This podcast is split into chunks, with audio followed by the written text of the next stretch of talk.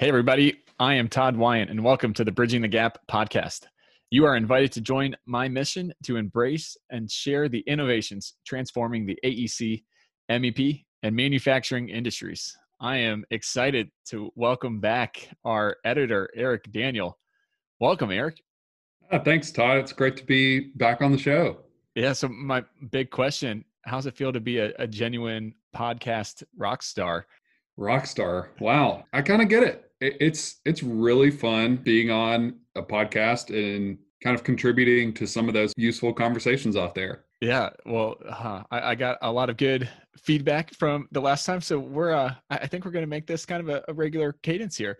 Oh, yes, you, uh, you you got the job here. So hey, yeah. So uh, for our, our listeners, I think the, the, the plan every other week we're going to be uh, alternating our our interview typical uh, bridging the gap show with some current events topics that the two of us will will sit down and kind of unpack together here.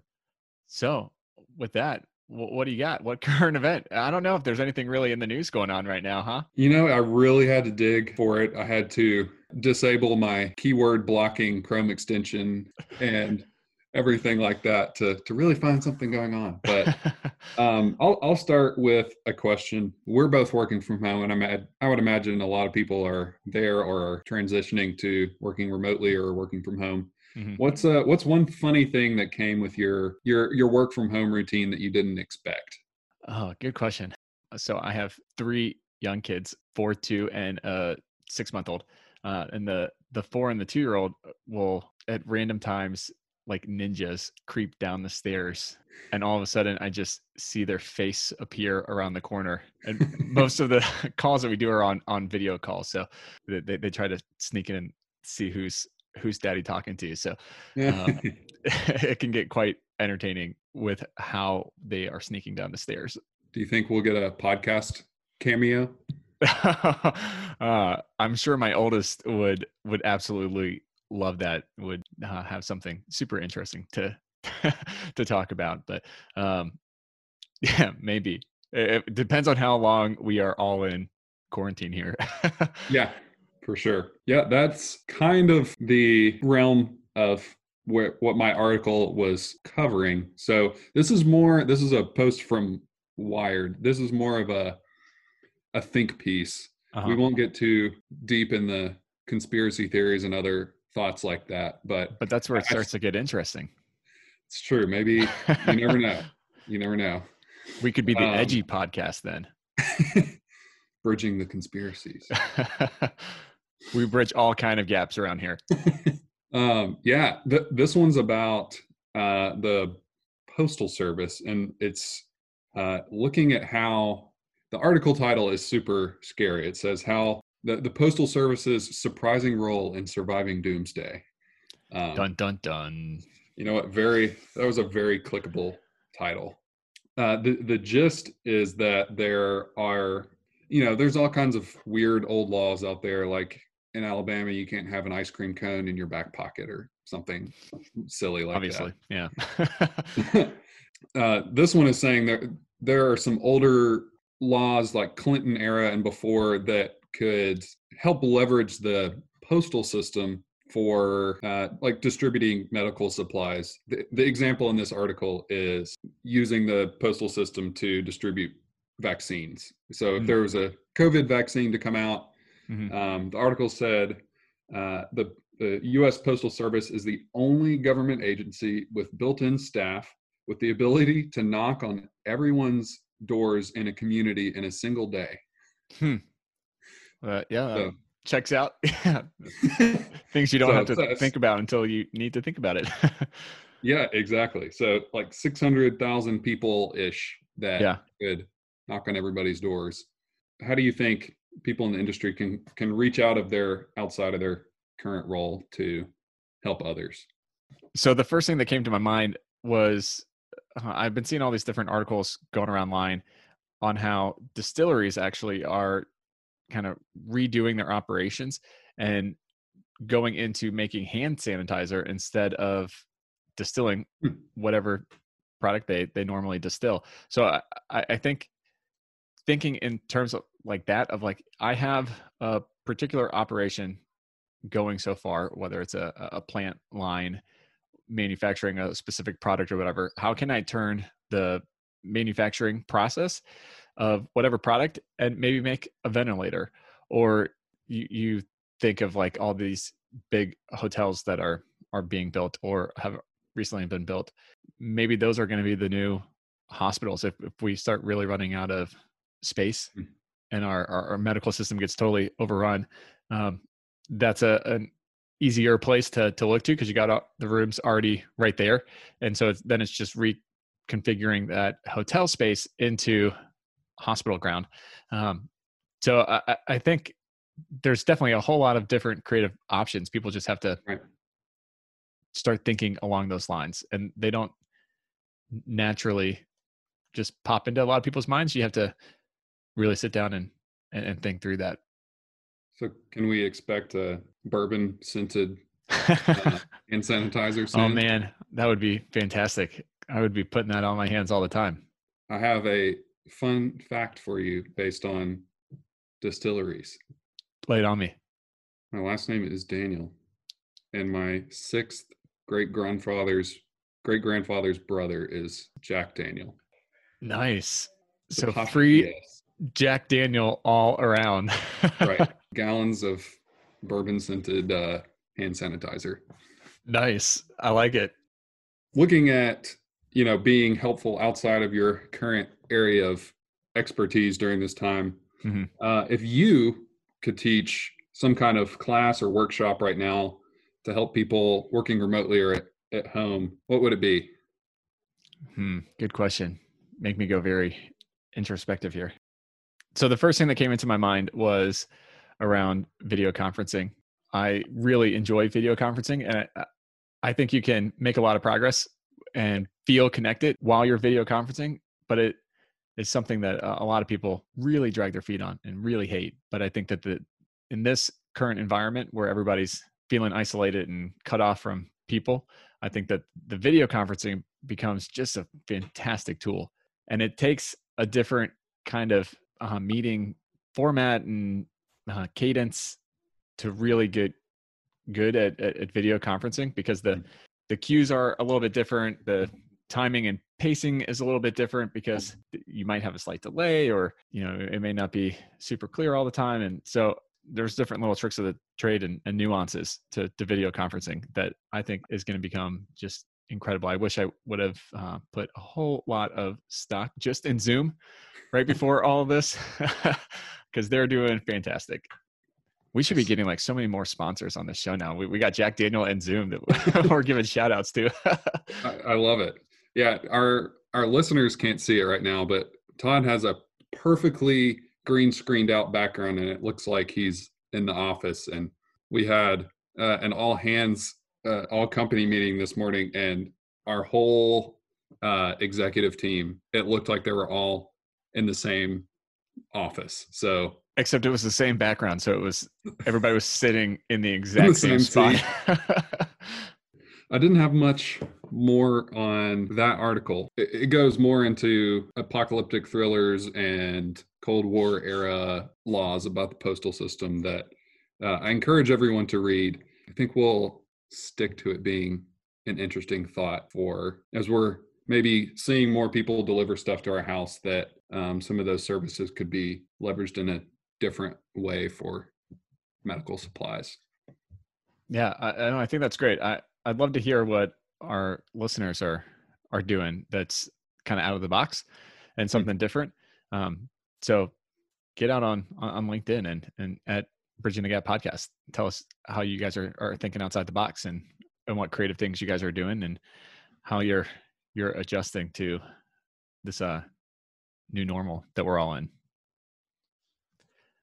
So I found an article in Architect magazine by Wanda Lau entitled How Architecture Firms Are Responding to COVID-19. And it was interesting because she she sat down with some of the top AEC practitioners from across the country to gather their insights and to figure out the impact that COVID-19 is having on their firms, their operations and and their projects. Obviously, working remote is becoming the rule, not the exception. Uh, some people are implementing a buddy system on projects to make sure that Hmm. the projects keep going forward. There's a huge need for clearer communications. And so the companies that maybe thought they had good communication or didn't think they had good communication, all that's coming to the surface right now. We've been quarantined working from home for almost two weeks now, I think. What do you see as some of the the pros and cons of working from home? One of my best friends, he works at a bank in Alabama. He's allowed, you know, 20 minutes for lunch, one picture on his desk, no headphones, uh, no working from home. He just spent the weekend with his cousin who recently tested positive for COVID 19. And Oh, so wow. their their company has kind of been forced to grapple with letting people work from home. It's a little different Uh-huh. because it's a, a bank, but I, I see some of those restrictions loosening a little bit. And I think, like you said before, I think another pro is you know strengthening those like bringing some communication issues to the surface and then Mhm.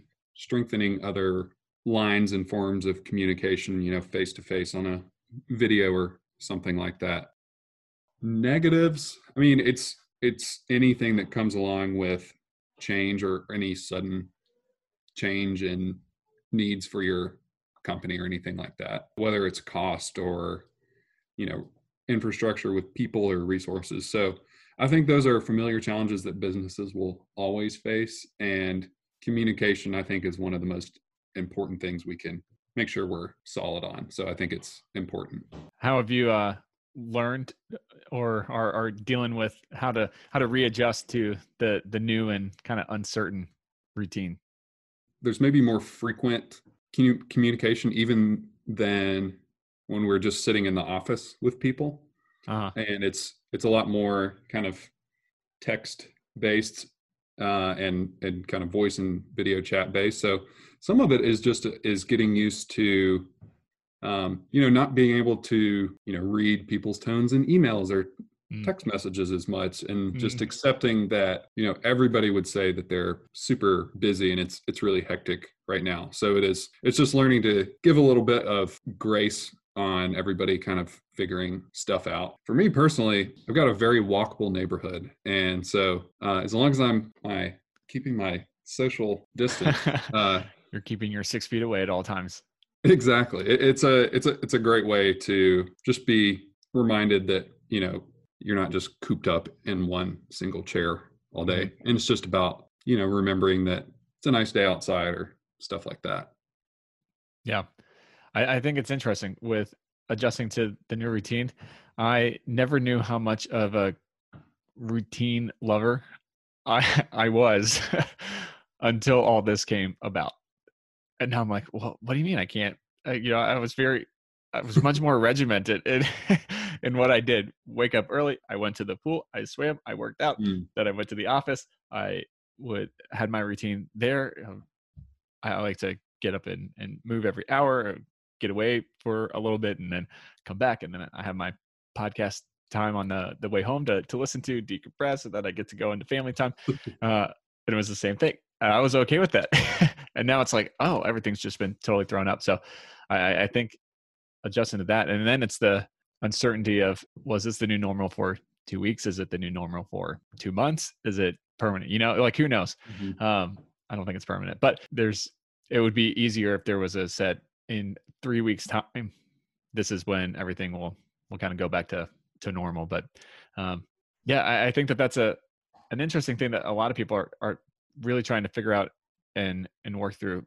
My kids aren't in school yet, but my sisters, I have two older sisters, and their kids are both in school, and so now they're they're working full time and figuring out how to homeschool their kids, and so Right. it's there's all these sorts of uh, of challenges that are just adding to the stress level, which I I think goes back to the communication aspect and makes that all the more just mission critical of over communicating and not really getting your feelings hurt if you think the Mm. person's being kind of snippy back because like you said you got to just extend that that grace out to to people because everybody's kind of their their stress cup is i'm sure pretty pretty full it's just been incredibly cool to see how many people, their kind of first instinct was to jump on and help others. So mm-hmm. whether it's marketers saying, I'm hosting a, a live happy hour and we're all just going to talk and process about what's going on, or whether it's, you know, like at Applied Software, we we had a, a class ready to go the day after an announcement was made by Autodesk. So I just think it's been incredible to see how everybody's first instinct is to to help others. Yeah, I think this is an interesting case and crisis in obviously the world, uh, but in America, we're really good about coming together in times of crisis and catastrophe. But this provides a little wrinkle because usually coming together means in person. So how do right. you come together when you can't be together? Uh, and so it's it's thrown a an an interesting challenge at the American spirit. But uh, I think people are so far rising to the occasion to figure out interesting and creative ways, thinking outside the box, like your article of how do we get that without being able to do what we normally do in times of, of crisis. Uh, so with people starting to work from home more and, and that being the, the main role, what kind of impact do you think long term that has on a company's morale? You know, I think for a lot of people that have already been working from home, I, the the sentiment is, you know, I've been doing this for years. I feel yeah, great. welcome to the party. yeah, exactly. What are you guys complaining about? if you're going looking at introverts and extroverts, you know, right now might be an introvert's dream, and right now might be is an extrovert's nightmare. I'm speaking so, for a friend. yeah, so I mean, uh, I, I think I think it's actually in terms of morale. I think embracing some of those pieces of technology and and embracing all of these changes that are coming your way is really the way that morale is gonna gonna stay up. Yeah, for sure. Uh, so in this article, one of the things that they brought up was how in the AEC industry, so much of how to build trust with your clients has been done face to face. And so mm-hmm. it's a, a, really interesting challenge for them right now on how do you change the mindset of really a, a whole industry and still continue to make progress on building trust because at, at this moment in time that's just mission critical of how do you get people to to trust you in in this mm-hmm. environment and with so much uncertainty and angst going on around there. So curious on your thoughts on uh, how how do you go about that in a in a virtual and digital world that we're living in right now? For a lot of people that is the question you know a lot of the value is going to shift to how can this help people work together and how can this make communication better? So my last question for you do you absolutely need to be face to face to have quality collaboration? I, I think it helps add that personal aspect in that really builds trust but i think with enough context on keeping in communication i don't think you necessarily need face to face i think video while face to face is your best way to collaborate, video is definitely second and, and not having video is I think you're you're kind of silly and shooting yourself in your foot mm-hmm. if you're really trying to build trust and get collaboration without video. I mean, that's that would be you just made your job a whole lot harder. Yeah, if if you have video tools and you have the means to get as face to face as possible, use it. Cool. Well, thank you so much again for joining us, Eric. Yeah, great to be back on. Hopefully, next time we do this, we'll uh, be able to be in the same room, or you can join me in this virtual uh, studio environment, and you too can have a green screen background to make it look like you're uh, you're in the studio. That's true. I haven't uploaded my uh, background picture yet, but I've been enjoying using a digital virtual studio. There you go. I like it. Very cool. Well, thank you to those listening. If you are interested in learning any more, you can visit our sponsor, Applied Software, at asti.com for more information. You can listen to this podcast anytime by simply going to Apple Podcasts, Spotify, or wherever you listen to podcasts. Also, be sure to check out our website, bridgingthegappod.com. Until next time, I'm Todd Wyant, thanking you for joining us on the Bridging the Gap podcast. You want to say it without being snarky this time, Eric? Keep innovating. I like it. All right. Thanks for listening to the Bridging the Gap podcast. Please spread the word by giving us a five star review and sharing with your friends and coworkers. You can listen to us on Apple Podcasts, Spotify, or wherever you listen to podcasts. Also, be sure to check out our other applied software podcasts, the AEC Disruptors. Thanks for listening. Bridging the Gap is produced by Alyssa Chartier and edited by Eric Daniel. Bridging the Gap is an applied software production. Copyright Applied Software 2020.